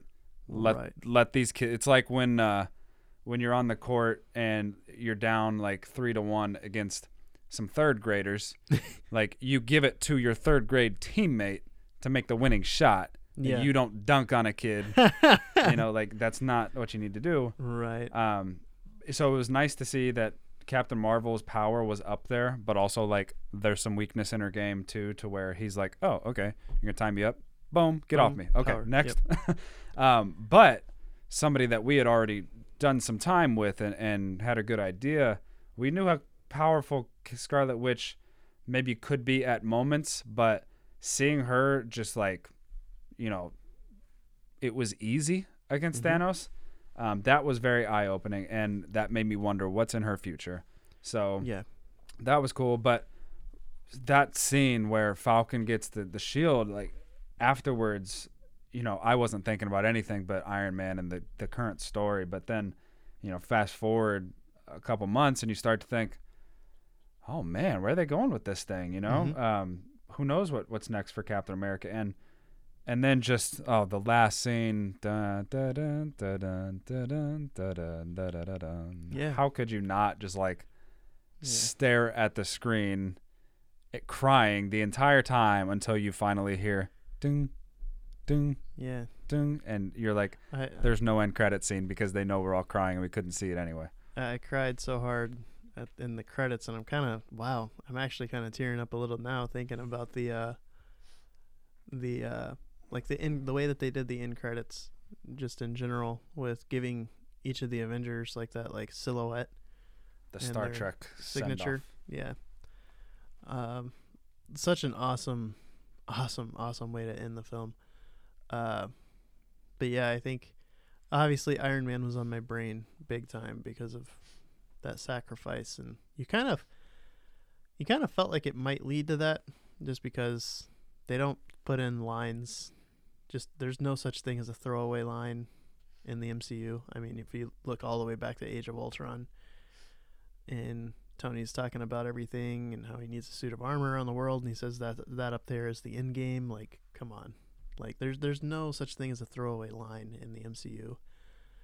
And for them to make that thing of of you know number one Captain America not being worthy, basically, and that nothing special, that, that he's really nothing special, just a dude that's just juiced up, basically, uh, and then proving them wrong, lifting the hammer, uh, such an awesome, awesome moment, uh, and then for Iron Man to make that sacrifice, uh, just such an incredible, incredible way to to end the stories there uh, with those characters. Um, and, and yeah, I like what you said about Captain Marvel. Like, it, just just she was so powerful. Like, and it's not even like she really is super powerful. Like, it's not even like that they just brought her in and we're like, oh, you know, we need this or that, like for a female character. And like, no, she's powerful, dude. Like every iteration of Captain Marvel is extremely powerful. So, uh, but Scarlet Witch, man, I said this, and once again, just like the Ant Man thing with the prediction for Endgame, had Scarlet Witch been like kind of clear headed, she could have single handedly, I feel like, defeated Thanos in Infinity War. Because the she was literally shredding apart his armor by herself in Endgame, and Even with the the stones, you're material saying? the material of the Infinity Gauntlet is of a similar material. Gotcha. So she could have just basically negated his entire plan by just destroying the gauntlet while it's on his hand. If she was with uh, If she Tony's crew, right would have been the Would've maybe the been- deciding. would have been the deciding thing. And that's the beauty of it is that they don't put it in that like that frame. And you don't even realize all of the things that she's going through as a character until you get to WandaVision later on. So wow. Yeah, it's just Endgame is still that movie to me that you watch it and you just get extremely emotional. Like for me, it will always be uh, Revenge of the Sith and Endgame. Those two, man, I, I just feel some type of way watching those two movies, and and it's not even like really Revenge of the Sith anymore because it's not even. I don't even get like that emotional watching it anymore. If I watch Endgame, like I, I have to have a bunch of tissues by me at all time and I've seen it. How I don't even know how many times I've seen it now, but like, that's really saying something, man. That it can still get me like that, because it's just that journey. Like, dude, we grew up with Iron Man. You know what I mean? 2008, like, bro, we were in middle school when those movies were out, and I remember my sister buying the Iron Man like DVD. It wasn't even Blu-ray back then yet. She bought the DVD of Iron Man and man, me and her used to watch it all the time. And uh, yeah, dude, it's it was just such an incredible journey. So So I don't know if I even need to ask this one, but the toughest death of this movie was Iron Man, it's got to be Iron Man. gotta be. Although Black Widow's death was so, it wasn't even that it was unexpected because you expected one of them to die because it's the Soul Stone, but like it still hit hard because it's like wow, like she, she's gone. See, I, You I can't like- even say it was expected because I was not paying attention to this movie. I really wasn't. Like, it sounds crazy, but I was literally just staring at the screen. I, I couldn't think. Like, I couldn't look ahead. I couldn't s- surmise. Like, I wasn't making guesses. I wasn't going, okay, this is happening, so that's happening. Like, I, nothing was happening in my brain at that time. I was just completely reacting to the scenes. And they were going to Vormir, and I thought nothing of it. I was just like, okay, there they go. Um, and then when I realized where they were headed up to, I was like, wait, no, no, no, no. That means one of them has to die. So I figured that out eventually. But like throughout all of Endgame, I did not know anything uh, was going on until it was like hitting me in the face because it was so hard to focus on anything past the next two seconds. Hmm. Yeah, I would I would say, I mean, it's easily Tony Stark's death. It hit so hard. I uh, it's like it, it hits incredibly hard. Like I'm trying, I'm having a hard time even like trying to say it right now. But like when Pepper says that you can rest now, like that, wow. I just, it gets me every time, man. See, even when he snapped, I was just like, "Oh, he did it! Like he he saved him. He snapped. I didn't know he was gonna die. Like I was just sitting there watching the scene, completely wrapped up in just em- like pure emotion. Yeah. And I wish I then I saw his face, Yeah. and I was like, "That's the face of somebody who's about to die." I, yeah, I, I wish I would have had your perspective of that instead because as soon as he snapped, I was like, wait. Because I remembered them talking to Hulk about like how he's the only one that can Yeah, do it. I he almost died doing it Nope. himself, and I was like, wait, I was Oh just my God. excited. yeah. I was like, oh my god, that means Tony's dead. Basically, like what happened to him? Is he okay? And then you get that scene, but like, yeah, I wish I could have been more reactionary, I guess, to it. I don't know. I mean, we both were bawling horribly. I just didn't. I didn't But, think. like, I, I was, my brain was going like 90 miles a minute, dude. It was insane. Like I was, was just stuck like, in neutral. Yeah, It was That was bad. insane. Like when when Captain America was out there, he pulls his strap up. I'm just like, cool.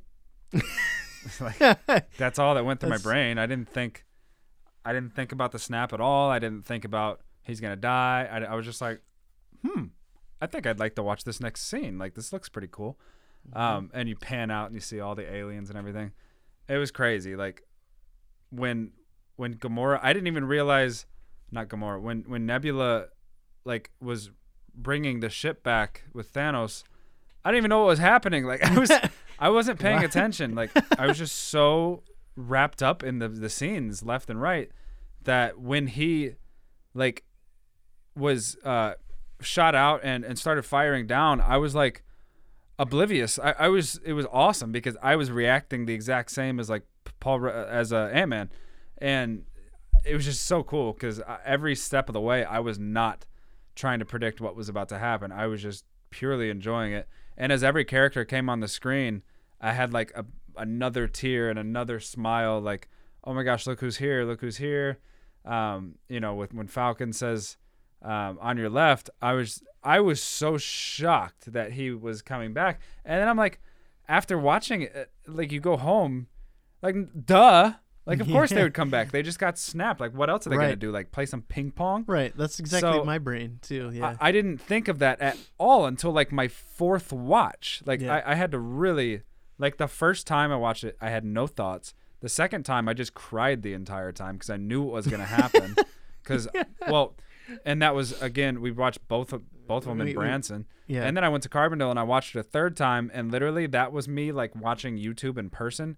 I was crying the entire time, staring at everybody else because I wanted to see their reactions when I saw something I knew it was coming. yeah. Um, I wanted to see are they crying here? Are they um, sad here? Are they reacting here? So I, I was watching the too. movie, movie, but also keeping an eye on everybody around me. yeah. It was an too. interesting thing. Uh, I saw it four times in the first week. yeah. I, I saw it. I think uh, we we saw it twice in Branson, and then Yes. I a week later uh, I saw it two times in Tennessee, once with my dad and once by myself. Um, which I didn't even. That was the first movie I actually, and this is this is probably gonna shock you, but like maybe not. But that was actually the first time I'd ever actually gone to a theater by myself and watched a movie by myself. Was that one? I I'm used to doing it. Yeah, That's my preferred actually. I don't Yeah. like anybody to be near me when I do anything, honestly. but like, um, yeah, it was just a different, different feel. Um, and the third time I watched it, uh, I was just kind of like paying attention to my dad and seeing like how how he was kind of reacting to it, and he reacted exactly how I thought he would, and uh, it, it was great, man. It was great to have that moment with him for sure.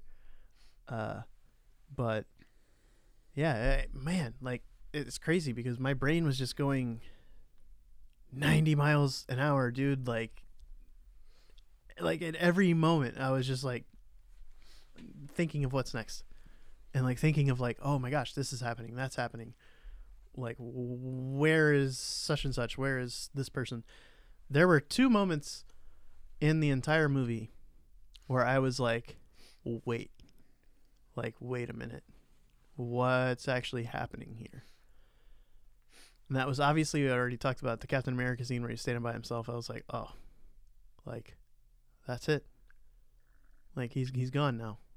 Like I fully anticipated Thanos to just like cut him in half or something.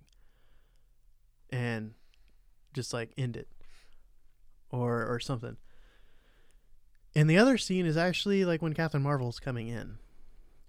Because Thanos is like rain fire or whatever, and then like all the, the you know, the missiles are dropping and all that stuff. And then they stop. And they like relocate. And I was like, Oh my god. Like, who is this? See, that was the one time I knew it was Captain Marvel. Yeah. My brain fired for a millisecond. was like, oh, that's Captain Marvel. No, I had no clue. I was like, That's hilarious. who is this?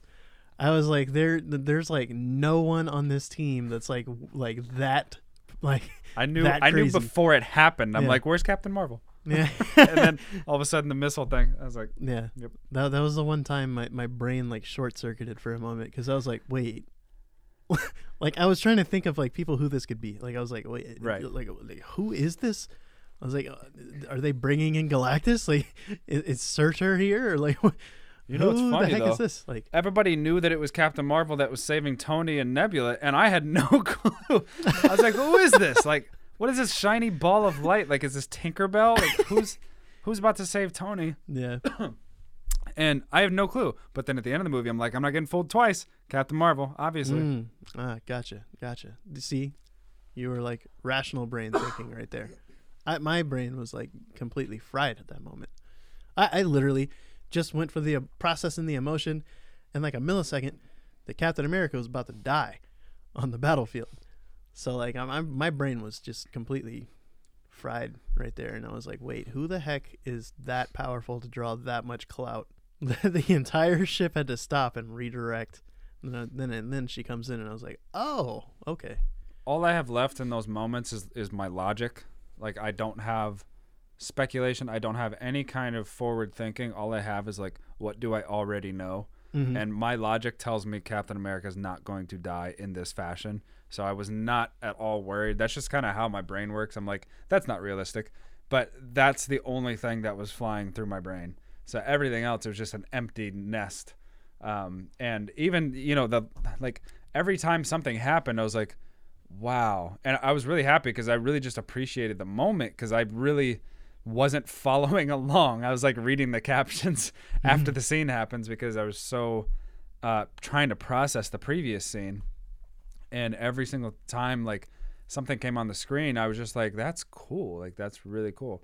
So the first time we watched it, I just tried to focus on seeing everything and reacting to it in the moment because I knew we were going to watch it again, and then I could break down the story.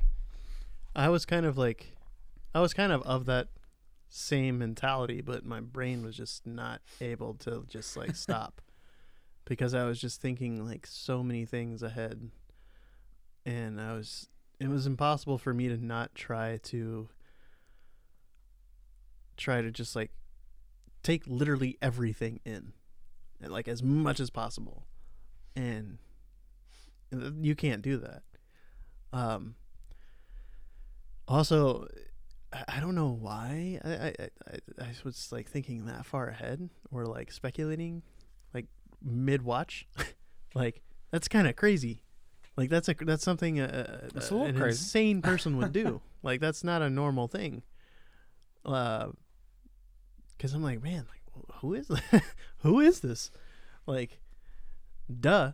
Like it's captain Mar- uh, captain marvel. But um and coming from that comic background too like comic writers and artists are able to get away with a lot more than you can in a disney movie so like i i was kind of like trying to process possibly seeing something horrible happen with captain america and i was like oh god like this isn't going to be the one because we just saw him we just saw Thanos thanos gets like stomped shred. or something. yeah. Well, I was I was anticipating him dying, and then Thanos kind of looking back to Thor and Iron Man and being like, and this was your, like this was your dude, huh? Like this was the one guy, huh? like, well, you know what I mean? Like, because that's the kind of Thanos that we had in this movie. Like he literally just shredded Cap's shield in half, and he was just vicious and crazy. So I was kind of anticipating something along those lines, but Yeah, the fact that Captain America, like, he had a tourniquet basically. Yeah. It wasn't a tourniquet; it was the shield. But he was like, he had a broken arm essentially, and he used the shield to hold it together as he was preparing to fight an army, yeah, and like not even an army, like a galaxy of fighters that were way more qualified than him. And just too many. mm-hmm. Um, I don't know how they won that battle. To be quite, I guess because they were just they had powers, you know, Mm-hmm. compared to you know just foot soldiers.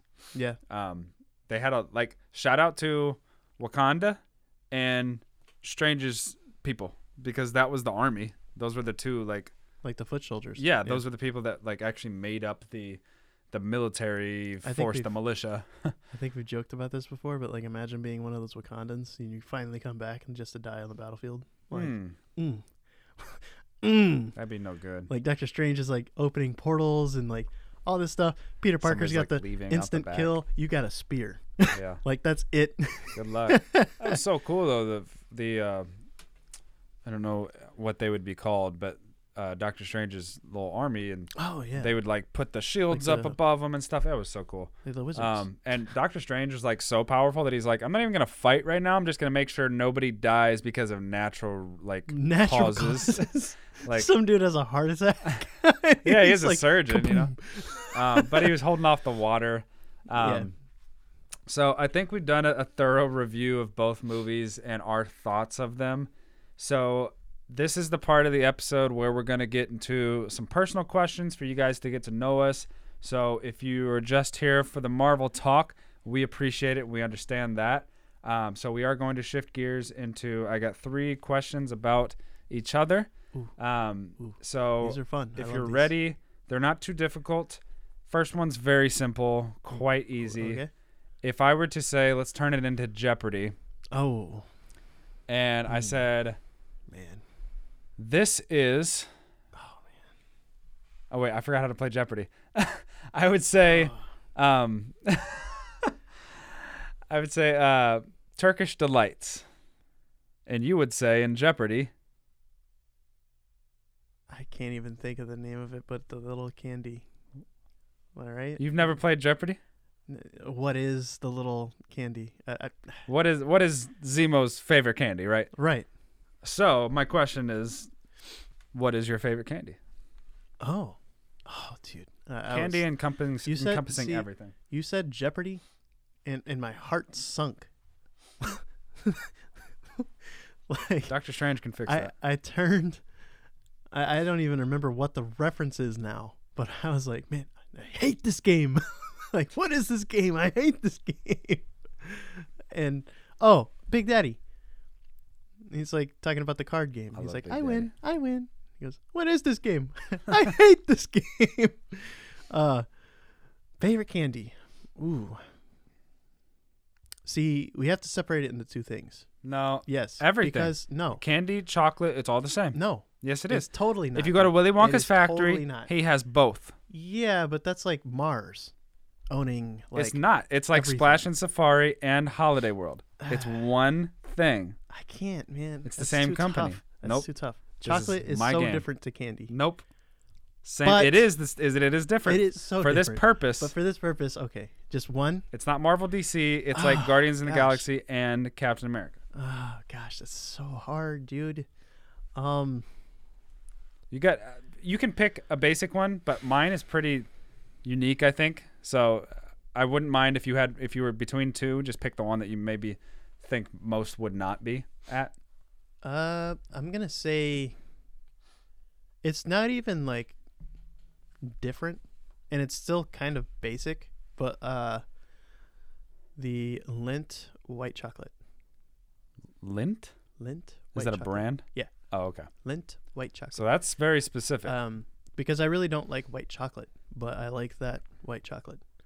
Um, I don't know what it is about it, man. I actually really like that. Like I despise white chocolate actually, but I actually really like that one. So, uh, Lindt white chocolate. Mine is Three Musketeers. Nice. I love Three Musketeers. I That- as a dude, kid, I, I loved the structure of it. yeah. So I would eat only the outside chocolate. I would just like bite off the the plates on the outside, and then You it would leave then. just the inside, which was Ah, the the whatever the that's nougat? called. Is that? I don't know if it's it- nougat or like What is um, that actually? what's that word for like if you have it on a cake. so It's it's not just names. it's anything that a certain term. Um, I can't think of it, but nonetheless, if you've had a Three Musketeers, you know what we're talking about. Moose. Moose. Yes. but it's yes, like a it tough moose. mousse. Yeah. Um, it's a bull Moose. um, Just chilling in there. yeah. Um, so I would just eat the outsides and I'd just leave it hanging like like a building, like a structure without its Dangling. uh, windows or walls. It was really cool. And then I just eat that. Yeah. So that- it was fun. that's but, funny uh, because I used to eat it the same yeah. way when I was a kid. I think runner up would probably be uh, Her- uh, Hershey's cookies and cream. That's a, that. Love yeah, that. that. That's a good one. That's actually a really good one. Um, I would put, uh, uh, kind of shocking, but I think top three, I would put Skittles dips in like the top three right now. I really like Skittles dips. That's like my favorite thing right now. For me, there's no candy um, that's sugar based that would roll with just chocolate stuff. It's it's Chocolate not the same different, for me. I So you chocolate. agree that No, there should have been a chocolate and there should have been a candy. No, I don't. Nope. okay. because it's all in Willy Wonka's factory. Okay. So, Okay. That's a that's um, fair. But to be fair, he had like soup in the factory too. So yeah. um, I don't and know. soda. He had soda. The the uh, the bubbly thing. that wasn't like soda. makes- That was beer, I think. what's a beer? I don't know if it was alcoholic because the kids were drinking it. It was. uh like root beer, maybe. It might have been like root beer. Yeah, I don't think it was soda. because root beer is not soda. Totally. Yes, not it soda. is. Totally not soda. That's a different ball game. Ah, That's you're a totally different ball game. Root It's beer made is like like, its own thing. No, that, Oh, what do you? You have a category for everything. This is not how this works. Okay. the first adult TV show that you started to watch. So basically, non-cartoon, non-Disney, like whatever you got into first, whether it was through your family or yourself. Oh, I, my brain just went pause. you said what was the first adult TV show, and my brain just went wait. See, But, you're like, ruining all the questions. I'm ruining everything. Uh, uh, first adult show you said that I watched like with my parents. No, Or- just first one. I don't care how it happened. Just the one. I'm not talking about you Mm. watched it once, but like something you might have watched somewhat regularly, or it was introduced to you, and you just kind of were like, okay, this is cool. first show that I, I can point to mine first if you like. Um, mine would be actually kind of weird. Mine would actually be uh M*A*S*H. Okay, cool. Yeah. That's a good Yeah. answer. Um, every time I would stay with my dad on the weekends, uh, we would stay up super late together, and uh, we would watch M*A*S*H because it would come on like right after the ten o'clock news. So it was like super late, but uh, yeah, it was M*A*S*H. My first uh movie like that wasn't like a kids movie was actually The Shining, which is kind of terrifying, but like uh yeah, like little 5-year-old me was like up early on a Saturday morning scrolling through the VHS tapes and saw The Shining and was like, "Oh, I think I'll give that a shot." And started watching it and like an You hour didn't in get bored. and- no. I was completely like zoned in. Oh, as a little kid, I As a can't little kid. imagine watching The Shining. Yeah, because it, would be so painstaking for a kid to sit through that movie. But I was just the first like zoned in. five minutes is just it's nothing. like video through the countryside. yeah, Like yeah. God, it's get on with it. Bad. It's a really good movie, but there's just scenes where it's like, oh, it's taking it's- forever. yeah, for real. Um, but I love it now, and I'll I'll watch it anytime it's on. Honestly, Mm-hmm. I think mine mine's a tie, and it's not a cop out. I I genuinely don't know what I watched first. Maybe somebody could help me with the timeline, but X Files and CSI Las Vegas were the two that I remember as a kid. Oh um, yeah. kind of just you know, family was watching, and so I would come in the room and, and we'd watch on whatever nights it was on. Um, I think X Files was before CSI, but I don't know which one I started was. watching first. So, oh well. I know CSI continued on much longer. Oh, for sure. Um, and I never liked. I was always so partial to Grissom on CSI Las Vegas. I hated the redhead. yes, um, dude. I CSI do Miami not like Horatio Caine at all, man. I, I Is that his name? despise that character. Yeah, I, I used to hate the cheesy one-liners into the sunglasses being put on. I yeah, was man. that was he doing that before it was like a parody? yes, So Yeah. he was the guy. he was the guy. I feel like I could be wrong, no, but you're I feel probably like he right. was the guy because mean, like I used to It was on that. before the internet, so yeah well, you know what I'm saying. Like yeah the before it was, internet, yeah right the right, meme internet. Um, yeah they would have shredded him alive, dude. like you remember when Justin Bieber was on that show yes, and he I got do. shot like Yeah. 12 times? um, okay, this is the final question. Okay. The SpongeBob character you most relate to. Ooh. Hmm. It's tough. There's not as many SpongeBob characters as you'd think. No, there's really not. Uh, if you have to do a combination, I'll allow it, but only two. I feel like all of us kind of relate more to Squidward now. so there's some part Squidward's of us. There's a good one. Some part of us always relates to Squidward now. Um. Uh. Some days I relate to to Patrick a little. I would say. Um, So Squid Pat, Squid Pat, Patar. Pat. Um, yeah, Squid. I Pat. would, yeah. I mean, everybody kind of relates to Squidward and Patrick, honestly. Um, mine would be Plankton. I I think because Oh. with Plankton, he's always chasing something that he can never get, and I feel like that's a microcosm of a lot of my life.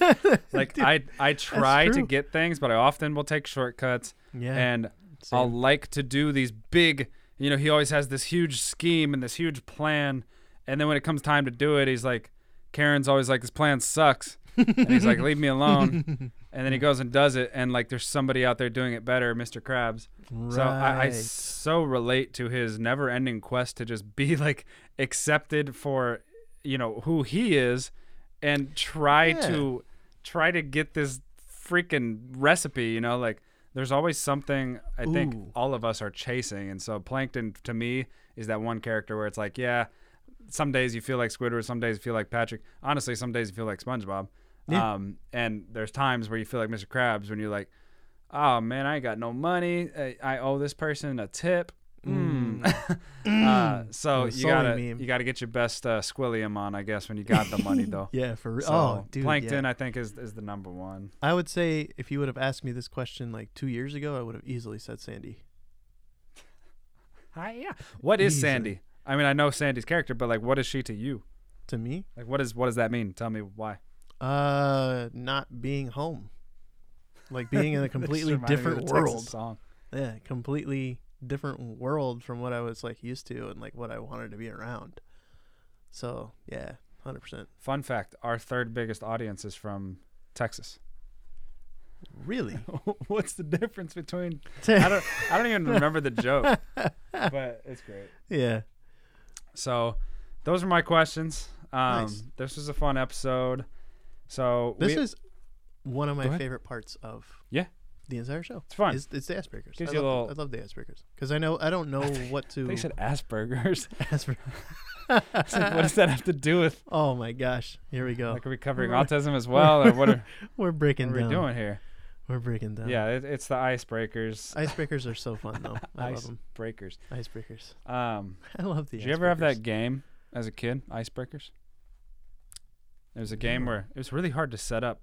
It was like Like a board game? Four, like stands, and you put the ice. You turn it upside down. You shove the ice into the square, and you had to build like little ice cubes and a one bigger ice cube, and you had to knock the ice cubes out with a hammer.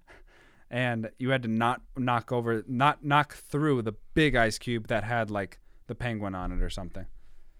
It was cool. You had a little hammer and you knock ice. It wasn't real ice cubes; it was plastic, but uh, they were like wedged together. So you, you hit the ice cube, and it would uh, fall through, and then the person that broke it would lose. This sounds like a setup. No, it was a great game.